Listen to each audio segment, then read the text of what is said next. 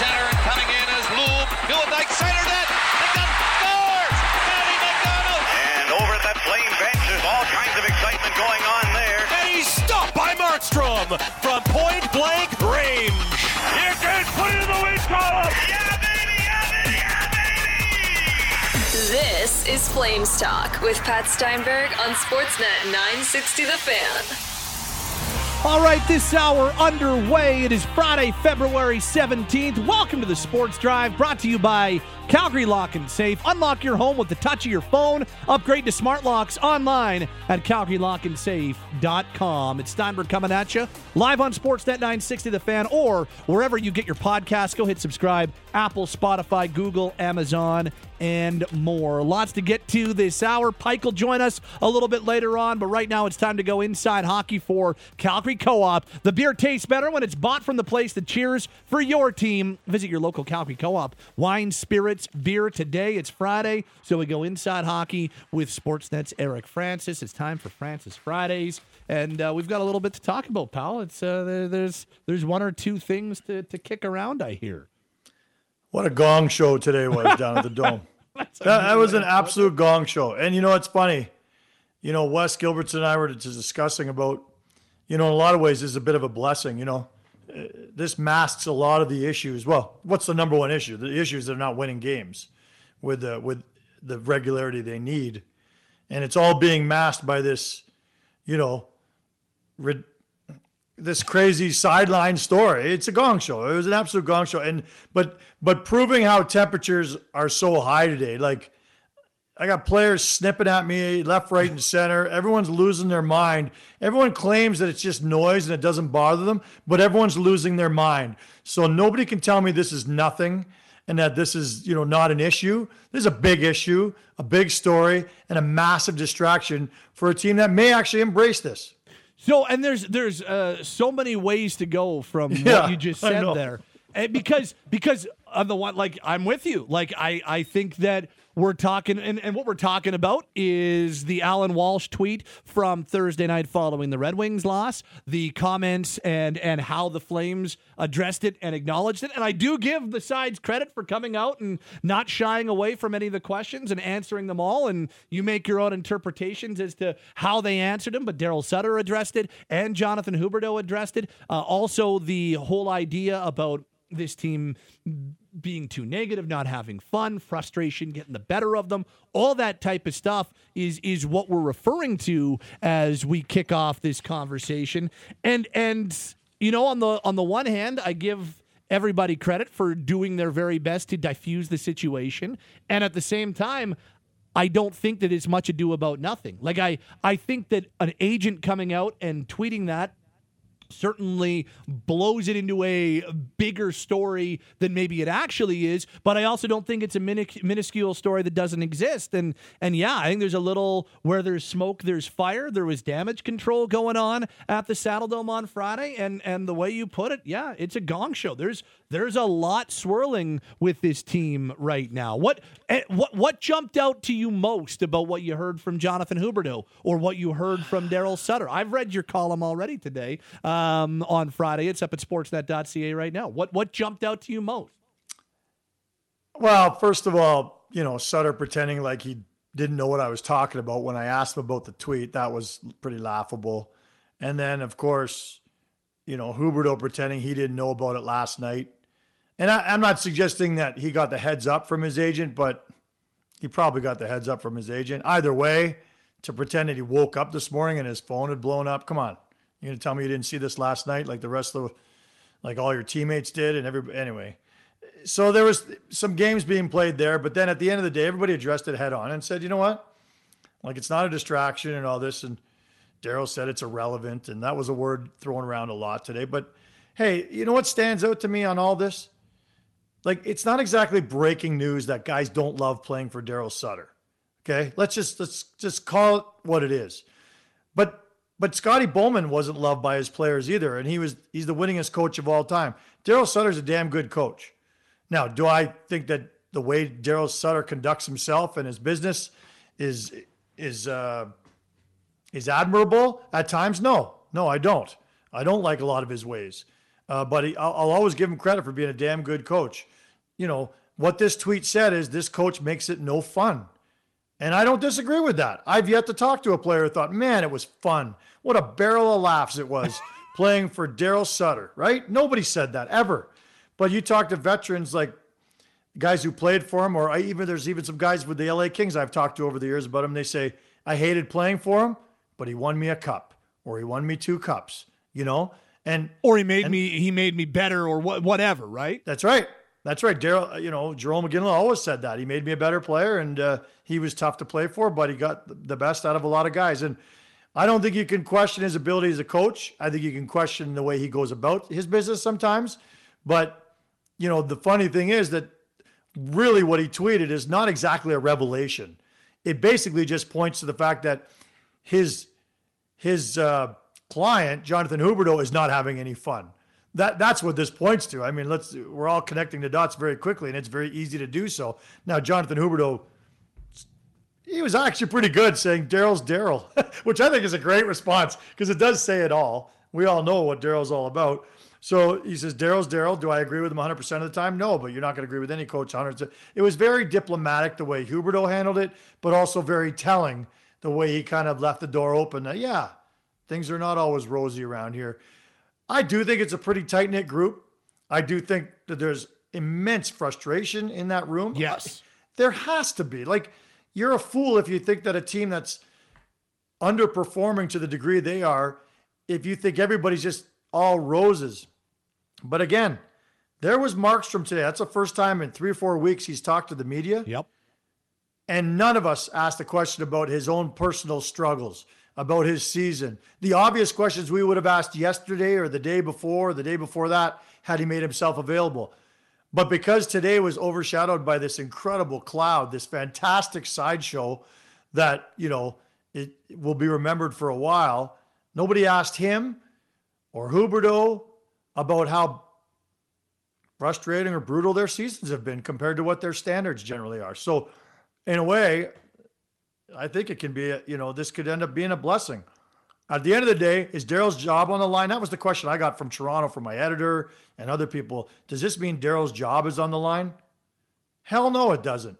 Is his job on the line? Hell yes. Any coach whose team is basically hanging by a thread right. for a playoff spot, given the expectations, yes, of course, he's his job is on the line.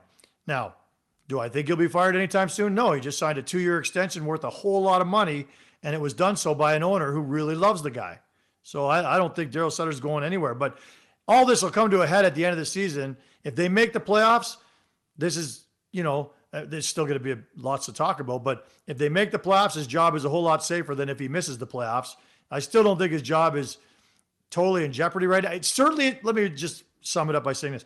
His job is certainly not in jeopardy because of a tweet from an agent. Let's just leave it at that. That's a uh, that's a very very fair way of putting it. It's Francis with us on Francis Fridays, and and and when because I'm with you, I think that what we're talking about, yeah, when there's smoke, there's fire. I said this I said this in hour one of of Friday's show. I think that there have been times when Daryl Sutter's approach and Jonathan Huberdeau's approach have been like oil and water. I absolutely believe that. Uh, I think that there have been instances where the way that they go about their business, they they have not been on the same plane or the same page or seen eye to eye or whatever cliche you want to use. Mm-hmm. I, I think absolutely that's been the case. Whether it was the he's got to take a bleep or he or or the way that the way that he's been mixed up on lines or just all of it. And and and we're also talking about a, a player with a decade of experience who just signed the biggest contract in franchise history, was just guaranteed 84 million pre-tax dollars from an NHL organization, coming off 115 points. He's gone about his business a certain way for the last decade, and and I think there are some vast differences in the way Daryl Sutter goes about his business. I think what we're talking about when there's smoke, there's fire is that I think that there has been a large and at times difficult feeling out process between coach of this team and the guy they just paid to be their franchise player. And and I think that is what this is is speaking to. Do I think it's as big a deal as it's been made out to be? Maybe not, but it's made it's gotten that big because a high profile agent with 65,000 plus followers on Twitter went public with something. But do again, do I think it's a non-issue? No, I also don't think it's a non-issue. It's probably somewhere in between. But that's that's kind of how I've read the situation all year long and and certainly continue to read the situation. Yeah, no doubt about it. Now, here's here's a couple the reality is that Jonathan Huberdeau is almost I don't want to say guaranteed because at the end of the day, if you want to ask for a trade, high profile players almost always win that war. You want out, you know, they, he'll get, they'll get they'll get him out. I don't know who's going to take that contract on right now, given Yeah. the season he's had, but you know, he's going to outlast Daryl Sutter. There's no question about it. So if he wants to continue this power play that his agent started today, then you know maybe it does lead to the earlier demise of Daryl Sutter than otherwise would be the case. I I hear all the time from people. They talk about Daryl Sutter. They say he has a is a, a shelf life. that, that that's like saying the sky is blue. Every coach has a shelf life. Is Daryl shorter? Maybe. I, I but I don't know. He's had some pretty long tenures along the way. You know, I, I don't think it's shorter than a lot of people.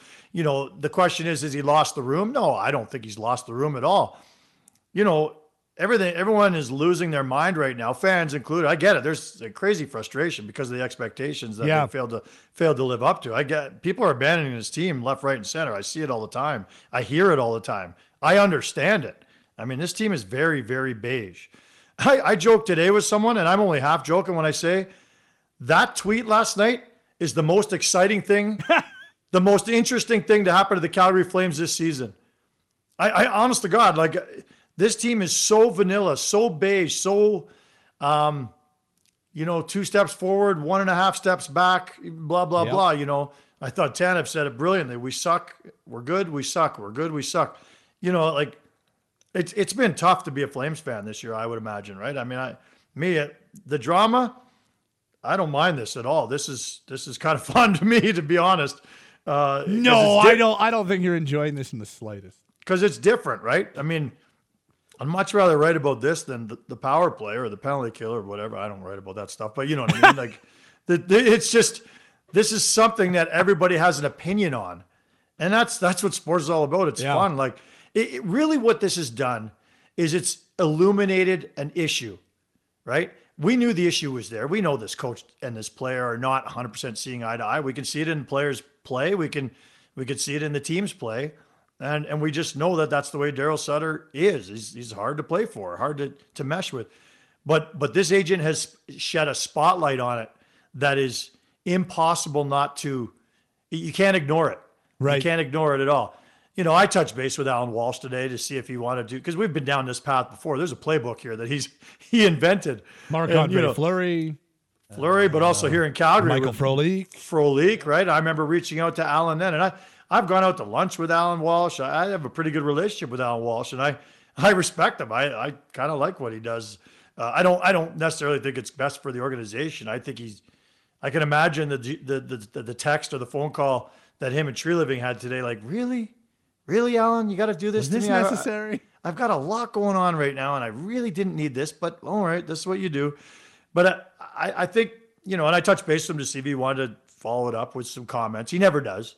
He's the king of the mic drop. You drop the bomb and you leave the room, and uh, and I don't have a problem with that either. I think it, I think it's effective as hell, and I think that uh, at the end of the day, this will have proven to be a good move by the agent and for Jonathan Huberdeau. I really believe that. You know, it's it's uh, interesting because, well, see if I can quickly uh, find this um, because you know Jacob Markstrom had some really really pointed comments. I'm gonna I'll, I'll just play the whole thing in its entirety right now. This is about 90 seconds of Jacob Markstrom inside the locker room. You know, uh, talking about the negativity, the frustration, all that type of stuff. Listen to listen to Jacob here, and and we can react to this in just a second. you know everybody likes each other everybody can hang out and you know we're having fun together and it's I- feel like it's it's all you, you just need to show it and put it out on the ice and it's you know when it's not going good uh, you know pick each other up and uh, and not, not not feel too down either you know obviously it's frustrating but you know the next day you can't let what happened the night before you know affect you and you know I, i've been through it a bunch this year where where i let would have liked to handle it differently, but you know, I can't go back and change anything. Yeah, I just gotta, you know, look forward and, and, and come to work and you know, work as hard as I, I can and and you know, build my game to you know where it needs to be. The perception that this group is sort of not having fun, not enjoying coming to the office is just it's just not accurate. Well, who says who says it? Any of the players? No. So I mean, I think the players is the one you should ask. You shouldn't just put out stuff with uh, you know with not no one saying that. I mean, I think you should report, not guess.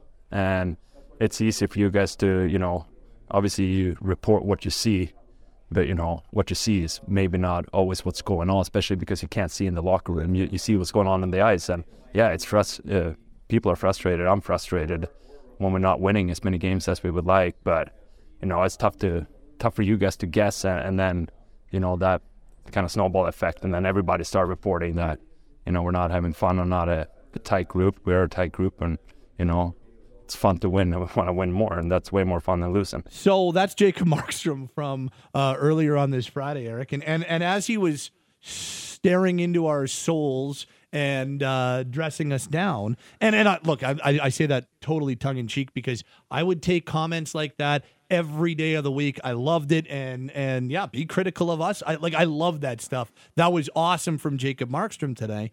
But as I was as I was listening to that and seeing how intense he was, and even being and, and you were you were on the other side of it, so we were right there both watching it. So whether it was Jacob, even Jonathan Huberdeau, definitely Mackenzie Weegar, when they were speaking on Friday morning, I just kept on saying, "Okay, damn."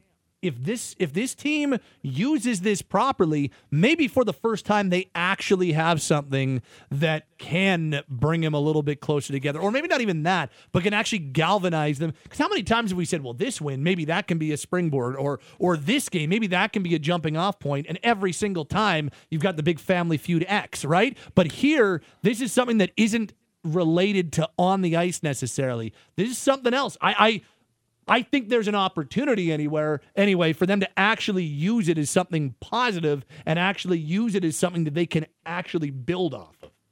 Well, there was tremendous passion there in that that 90 seconds that he just had there, and and and you heard it from from the other guys too. I, I agree with you. I, listen, I think it would be easy to sit here as a columnist or as a fan. It doesn't matter who you are, and say this this is a gong show and this thing is about to go off the rails. This is this is a tire fire that just got started. And I, and I don't see it that way. I still think this team's going to make the playoffs. And you know me, I, I call it the way I see it. I you know I I'd be the first to say that I don't think they're going to make the playoffs. And I might be wrong. Uh, to me, it's going to come down between them and Minnesota. Minnesota, Minnesota's for the, awful. Yeah, luckily for the Flames, they're really faltering of late. But uh, you know that's a talented team over there. I, I just still think that the Calgary Flames are going to make the playoffs. And I base that on the fact that on paper, I, I can't fathom that a team with this sort of a semblance of talent and, and I, I'd say depth uh, in, in, in crucial areas would miss the playoffs. And, and I know it's happened many times before, don't get me wrong, but I, I still think that this team can turn this thing around, whether they use this to do it, whether they use their shared, um, let's call it passion for the coach uh, their their passionate feelings towards the coach. Uh, maybe they use that in a way uh, that that that helps them. It doesn't matter. It doesn't matter to me. I still think they've got the talent, and and I'm just going to say this. You know, right now everyone's losing their mind because they got pretty embarrassed last night to get by the Detroit yeah. Red Wings at home. I was shocked that nobody booed them off the ice. I was waiting for that. Um, the two previous games, and yeah, they lost one of them in horrific fashion, like devastating fashion. That's hard to come back off of in Ottawa. But just prior to that collapse, they played 57 minutes, and the game before, they may have played their two best games of the year. So we're all sitting here right now and talking about how the slide they're on. But I'm telling you that they just played two of their best games the entire season. They just didn't have the results to show for it. Now, some will say, well, it's a results oriented business. You either get the win or you don't. Well, they got the single point in Ottawa. It didn't feel very good, but I, I still think there's lots of reasons to believe that this team can make the playoffs. Listen, Huberdeau has been a shell of himself. Markstrom, a shell of himself. Uh, Vladar had a rare bad game last night. But look at Dillon Dubé. He's been on fire of late. No, you know, that's that's an under you know, that's a story that that, that probably should have more people talking about. Tyler Toffoli is on pace for a, career season. Like he's been really good. Uh, I, I know that the, the bright spots are, are there are far fewer bright spots than than dim spots, but I'm just saying I think that they've got nowhere to go but up, basically as a team, and I think they're going to do that. I, I, I don't know. Maybe it's just a gut feeling. Uh, I've been wrong before. And, and and I do think that as we move towards the trade deadline, it's funny because there's a lot of there's a lot of different things that are floating out there and a lot of different opinions as to what this team should do at the deadline. I I do think that there's something to be said about remember how and and I know because you were at every game and and you suffered through it the way I did. Um, and I say that tongue in cheek, but remember the 56 game season, the no fan season, and remember how A, bad it was, and B, what the temperature was like around that team. And how coming out of that season, we were talking about this team will never, this group will never be able to do it. This team is broken. And all of a sudden, they come back the next year and they're with basically the same group minus the captain. Yeah, they they are a significantly different team with yeah. now a full training camp with the new coach and all. And so I think that year we at least, and I can't speak for you, but for me. I bit too hard on that 56 game unique season that was unlike any that has ever ever been played in the NHL. I bit too hard on it and and was like, "Oh, these guys are garbage." And and the, and, and I, I guess I put too much stock into it. And with and so, what I guess that taught me is knowing how unprecedented the summer was, and knowing that no team in the cap era has ever gone through turnover like the Flames went through at, at such a significant level, like they did this summer.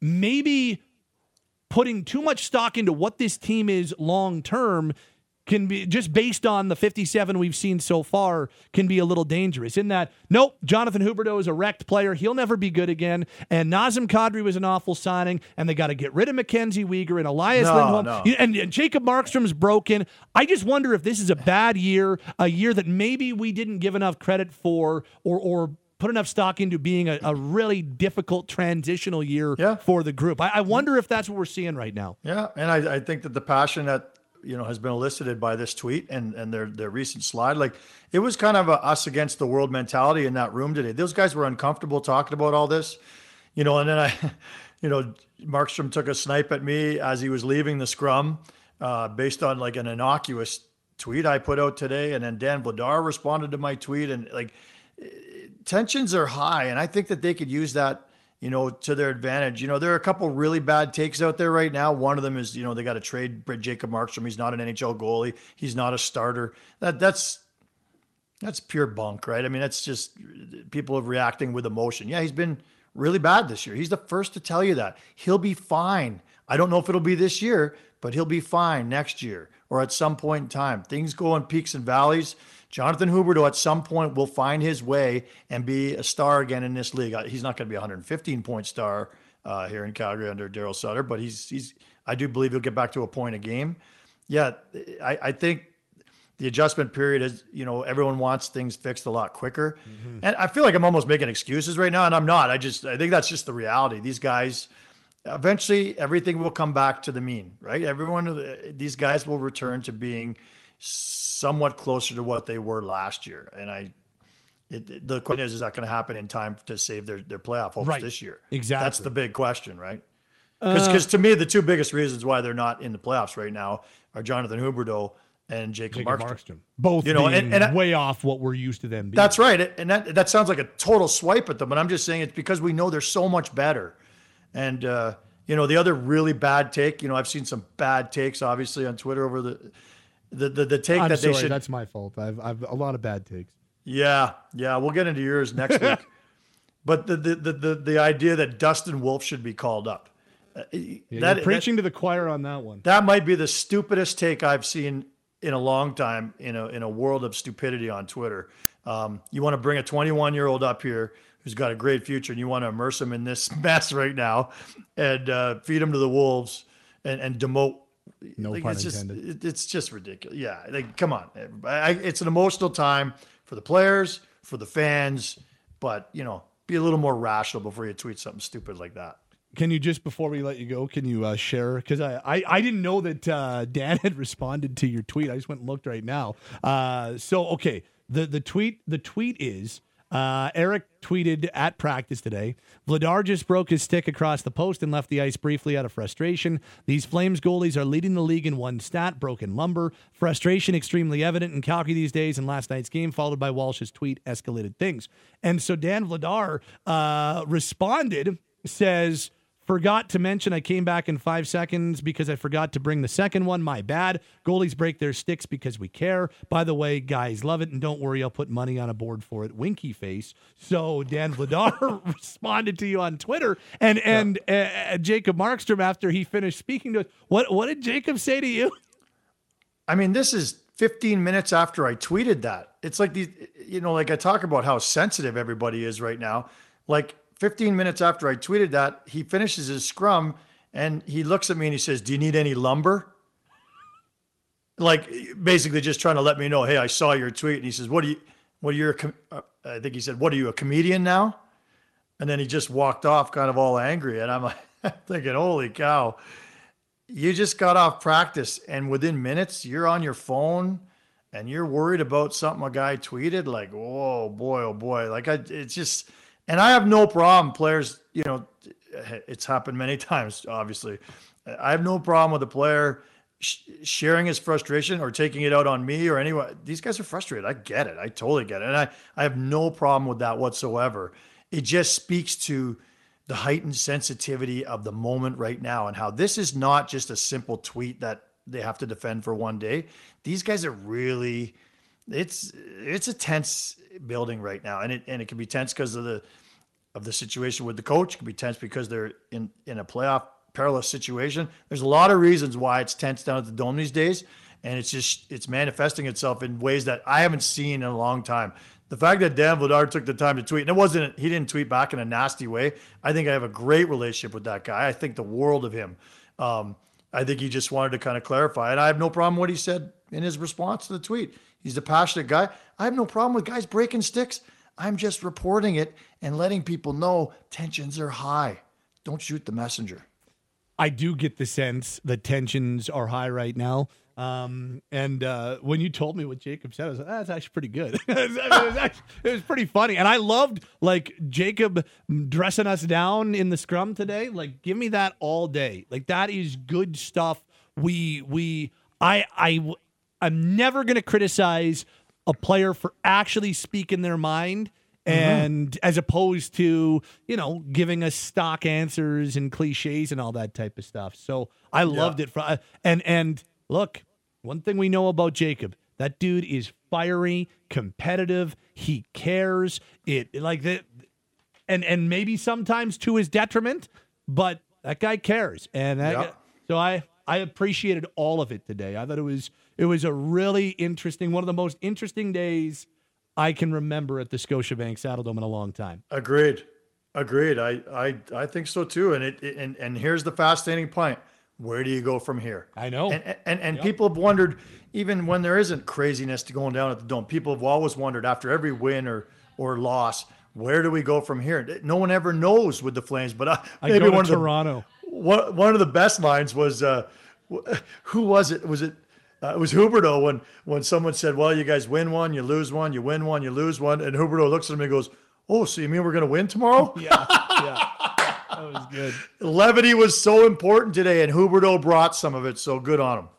Yeah, and by the way, I also liked Vladar's response to your tweet. I had to turn my mic off and laugh when I went and saw that while we were really Vladar Vladar did well. That was well done by him. I had no idea that he was even on Twitter, or that he was like. That I, I never know if any of these guys follow any of us. I, I have no idea. It's it's fascinating. Uh, get out of here. Thanks, buddy. We'll see you. Uh, we'll see you Saturday. All right. If you need any lumber, you know who to call. I know I'll come to you. Uh, it's Eric Francis. Francis Fridays. Funny enough, on a Friday, that's your look inside hockey for Calgary Co-op. Cal and is the only family of products curated for the taste of Calgarians, and you'll only find them at Calgary Co-op. Hey, it's Hailey Salvian from The Athletic. For a look at the latest on your Calgary Flames and NHL news, go click and subscribe to the Hockey Central 960 podcast. While you're there, please rate and review the show. Flames Talk is on the air and streaming on the Sportsnet mobile app. Sportsnet 960 The Fan, Calgary. Hello, Pike. Hi, Pat. Ryan Pike with us as we continue this hour. Um, well, that was another ugly home loss. Uh, first, uh, first half of this hour, Francis Fridays and all of the uh, drama at the Dome. Dome drama on a Friday. It's been a while since we had a lot of Dome drama. I agree. Uh, this is the most dramatic day I think we've had this season. And it comes after what was just a really ugly home loss. Three weeks apart. So there was lots of time in between. But the last home game they played prior to Thursday was a 5 1 loss to Chicago, and that was UGLY. Three weeks later, they start off a three game homestand against Detroit. And while I didn't uh, dislike maybe the way they started the game. You take a look at the 60 minutes they played, another pretty listless effort, and they get it handed to them 5 2 by a desperate Red Wings team. Good on Detroit. They played Yeah. really well. Uh, but It that was, was, a, a it was a really good road game for Derek Lalonde's group. They on the second half of a back to back, and they third and four yeah, with a lot of they travel. played overtime the game before. Yeah, and they played a was a seven thirty start uh, on Wednesday in Edmonton, so it wasn't even it was less than twenty four hours games starting apart, and they they played a solid road game. They they never let the game get away from them. Agreed. That's a good way of putting it. And and even though they trailed one nothing and the Flames came back to tie it two two, I give Detroit a lot of credit. Let me ask you this though. Um this team has really struggled with consistency this season. That has been one of their number one issues. We've talked, I think, ad nauseum about how they have not strung together more than three wins consecutively. You know, putting together that really nice streak that will really move them up the standings they- just hasn't happened. They were kind of like this. I recall this last year before everyone got sick, like in the 21 22 season, before the entire team got COVID. Ironically, right before they were supposed to go to Chicago, uh, they they were off for a couple weeks. They came back, and up until that point, they had been sort of a, a win one, lose one. They were sort of a middling team, and then maybe because you know everyone went through the same adversity, like it was you know, I can't imagine it was a fun time to be on that hockey club based on the schedule they were given and the circumstances that put them there. But they completely turned a corner and they became incredibly consistent, partially because they had to. But they they had that was their defining stretch. That February last year, where they just sort of rattled off a bunch of wins and they became the team that I think they believe they could become. And the frustration that we saw in the first half of last season or the first 30 some games of last season disappeared within a couple weeks because they figured it out. And I think this season, I think them, the fans, the media, everyone surrounding the hockey club has gone, okay, we've seen this this play before. We've seen this film before. Mm-hmm. We've seen things snap into place all of a sudden and things start clicking. And I think, man, time's running low for that to happen. But the pieces swirling around still seem like they have so much potential and enough key pieces have underperformed or just not clicked the way they should. And, you know, I, I don't think they've had all the pieces clicking at all this year at any one point. And I know Julian McKenzie mentioned it uh, during uh, the media availabilities on Friday. Uh, just sort of the the win one lose one Yes. thing they've been in. Here, I I I did a piece uh, on FlamesNation.ca Thursday evening, I guess Friday morning. Uh, if you if you knock out the two winning, the Flames have had two three game winning streaks this season. That's it. They've had two losing streaks of longer than two games. They had a five and a seven. You knock out those two winning streaks. You knock out those two losing streaks. They have 19 wins and 18 losses. They are precisely a win one lose one team. If you take away their their the two long streaks, The stri- that's the team. That's streak issues. and despite all this, despite not really figuring their stuff out 50 some games in, they're still, I think they're tied uh, for in points for a playoff spot. They're Yeah, behind they're Minnesota. Ninth, they're ninth on points percentage and tied for eighth in points. Yeah, so if you know if uh, it, we we always make the joke, you know, to you know if you're if you're being chased by a bear in the woods, you don't have to be the fastest. You don't have to be faster than the bear. You just have to be not the slowest.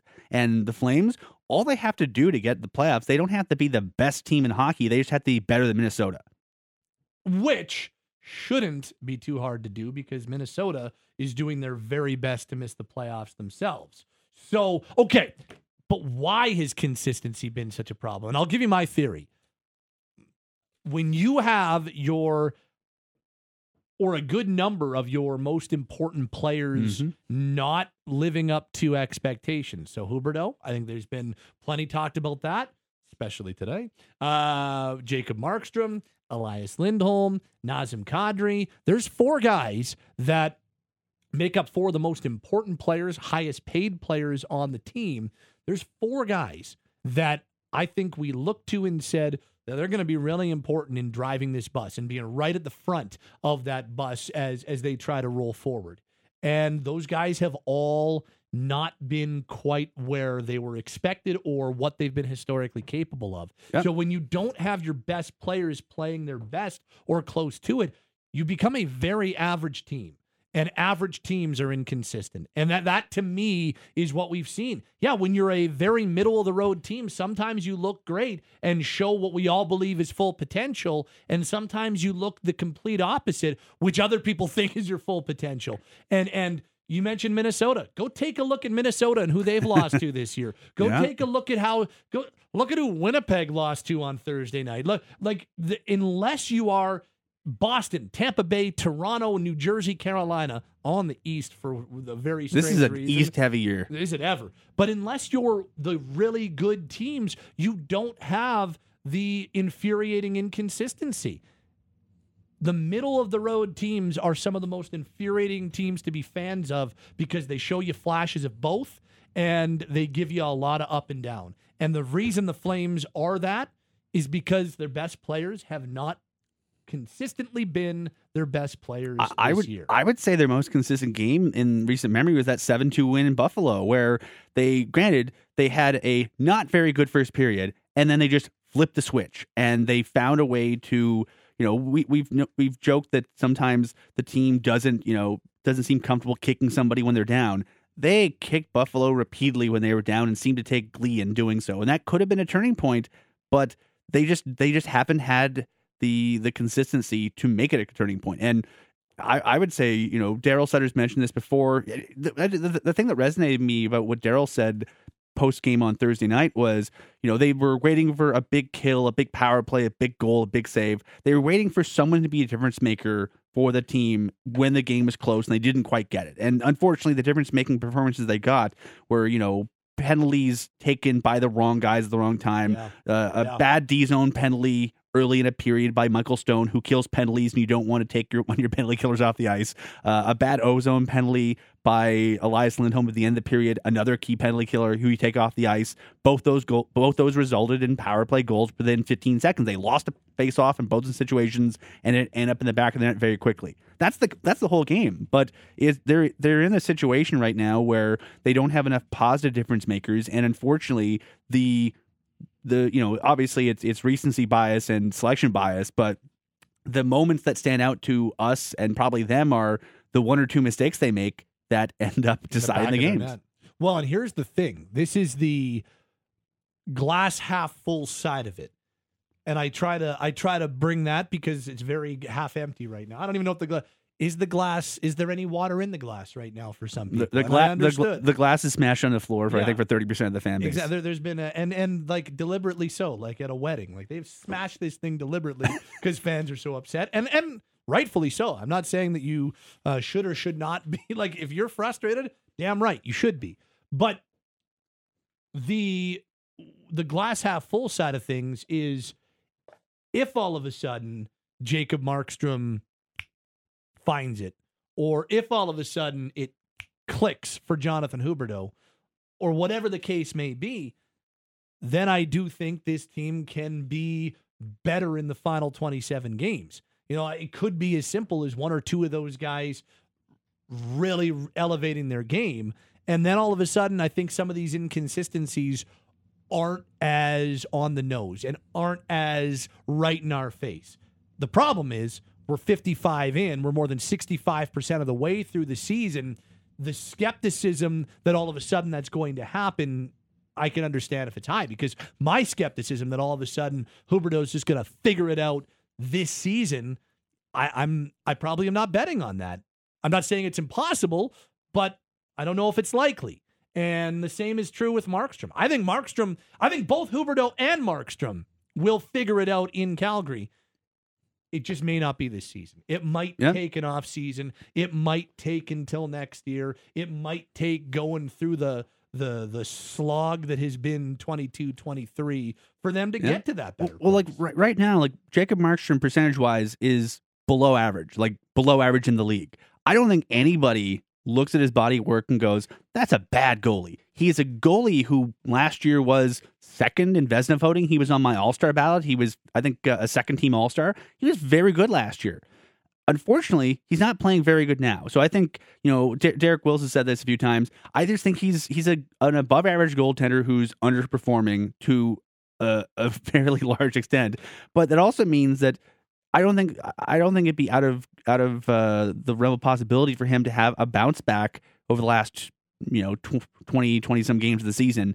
And you know even if he's average, if he's an average NHL goaltender from here on out, they're probably good enough to get in. We talked about this on Thursday. He and I think if the Flames are an an average team at burying their offensive chances, generally speaking, they've been bottom quarter to bottom third of the league. If they become average at burying chances, they've been above average at generating chances. If they can become average at burying chances, they can have become average at stopping chances. This is a team that you know the the shape of their game has generally been quite good. And I think that's sort of been the perplexing thing, especially for those, you know, the folks of us who dabble in analytics, because they should be better than this. If they were if they were getting outshot, outchanced, out whatever, and they were losing a lot of these close games, you go, well, yeah, because you know, like the the 14 I don't think anyone really, you know, batted an eye in, four, in 15 16 after the 14 15 season because the Find Away Flames were a team that rode heavy percentages and the next year percentages slapped them back. Last year's Flames team was an exceptionally good hockey club who found ways to just you know win games, but then they hit hit the Oilers in the playoffs, unfortunately, and a few guys had bad had bad performances at the wrong time. But the shape of their game was very good. The shape of the game of this this edition of the Flames is very similar to last year's team. Does it have the same finishing potential? You take the guys out of the lineup that they took, probably not. Probably not as much. But when we expected them to be a good defensive team, a pretty decent offensive team, a team that got good goaltending, a team with a good penalty kill, a team with an average-ish power play. I don't think those are unrealistic expectations. And based on the potential this group has, I still don't think those are unrealistic expectations for the last quarter of the season. Um, what do we make of these new D pairings? So practice They're, on they're Friday. weird, aren't they? Noah Hanifin with Chris Tanev, so left right. On the left side, Mackenzie Weegar. On the right side, Rasmus Andersson. Righty, righty. Then you've got Nikita Zadorov on the left and Dennis Gilbert on the right, which would be Lefty, lefty. and then you've got the fourth pairing, Mackey and Stone, which is back to lefty righty. So they have one traditional pair and two same shot pairs. That's odd. Yeah. I don't hate it. I kind of like the pairing. I like.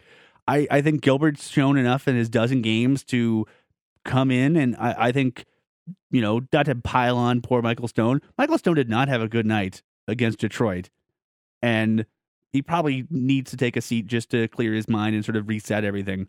But Gilbert's been good when he's been in.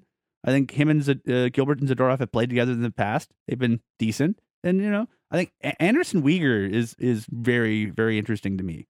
That could be a very interesting look. That's the one that intrigues me the most because when they acquired Weegar, I think that they looked at him as potentially a, a- like a true top pair guy. And you know, the Kylington stuff threw things into uh, into the blender a little bit, and so the pairings have never really been settled. And Daryl talked a little bit about that on Friday. How you know the pairings have never really been settled or set or or where exactly they want them to be. Kylington, then Tanev's been hurt, and Andersson's now been hurt, and, he and then and then Stone was hurt for a little That's bit. right, and Stone missed we 10 or we 11 we had that the Eastern road trip where I think uh, we had an entire defensive pairing for the Flames being uh, airlifted from the Wranglers. That's right. DeSimone and Gilbert were up. But having Andersson and Weegar together is interesting. I don't know how it's going to work, but Andersson is their is their closest to true number one. He's their number We're- one guy. Don't don't forget that one of the best goals scored in the Saddledome this year was a breakaway goal scored by Rasmus Andersson coming out of the penalty box, set up by Mackenzie Weegar at the end of a power play or at the end of a, an opposition power play. One of the weirdest sequences I've ever seen in my life. and the goalie had no idea how to react. But they, I think they have they have some potential. I, I think you know Andersson is he's been so good. He's been so good this year. I think Andersson and Dillon Dubé have been two of the the better success stories of the, of this club, and you know hopefully you know we have the the means to talk about them a bit more down the stretch because I I, I don't want them to be forgotten about. But Andersson in particular, Andersson sort of he's been so good and he's taken those steps and maybe he you know Mackenzie Weegar's done so good on the defensive side of the game from an underlying standpoint. He's one of the better defensive defenseman in the NHL. Evolving evolving hockey has him as for for uh, goals above replacement. He's one of the best defensive players uh, in in uh, the NHL in terms of shutdown defense. His offensive uh, numbers, nothing to write home about. Fairly fairly mediocre. And so maybe if you put him with the the team's best uh, offensive defender, maybe things can open up a bit for him. I, I, that's that's the part that really that really engages for me because you know Chris Tanev is a really good shutdown guy. He's his offensive game is underrated, but I don't think that's his calling card. Andersson, that's his bread and butter. He's a puck mover. He's a, a guy who who breathes offense. He's so high tempo, and if he can rub a, bit of that part of his game off on on Weegar, that is a lot of potential. I'd be really curious to see how that works out. Oh, and Dillon Dubé scored again against the Red Wings. That was a nice goal, eh? Been pretty good. He's just a good little run for him. At some point, I gotta I gotta engage you on my whole theory of signing him to an extension.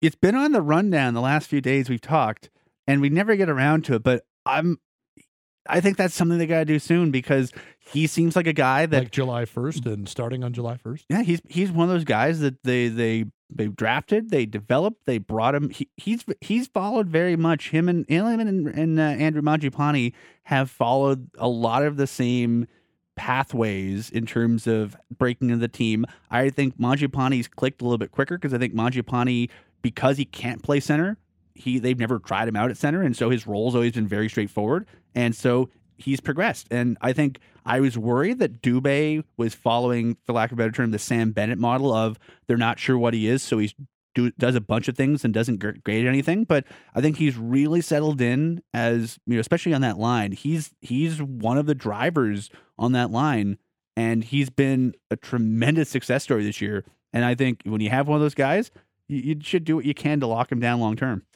Next up, Rangers on Saturday. Thank you, Pike. I'll see you at the Dome on Saturday night. You sure will. He's Ryan Pike. He's on Twitter at Ryan and Pike. My name is Pat Steinberg. That'll wrap up this hour for Cam Hughes and Taylor Dingman, our producers, and for Eric Francis. My name is Pat Steinberg. Have yourself a wonderful weekend. Uh, Flames and Rangers on Saturday, including your Flames Talk post game wherever you get your podcasts Apple, Spotify, Google, and Amazon. This hour has been the Sports Drive brought to you by Calgary Lock and Safe. Unlock your home with the touch of your phone. Upgrade to smart locks online at Calgary Lock and Safe.com.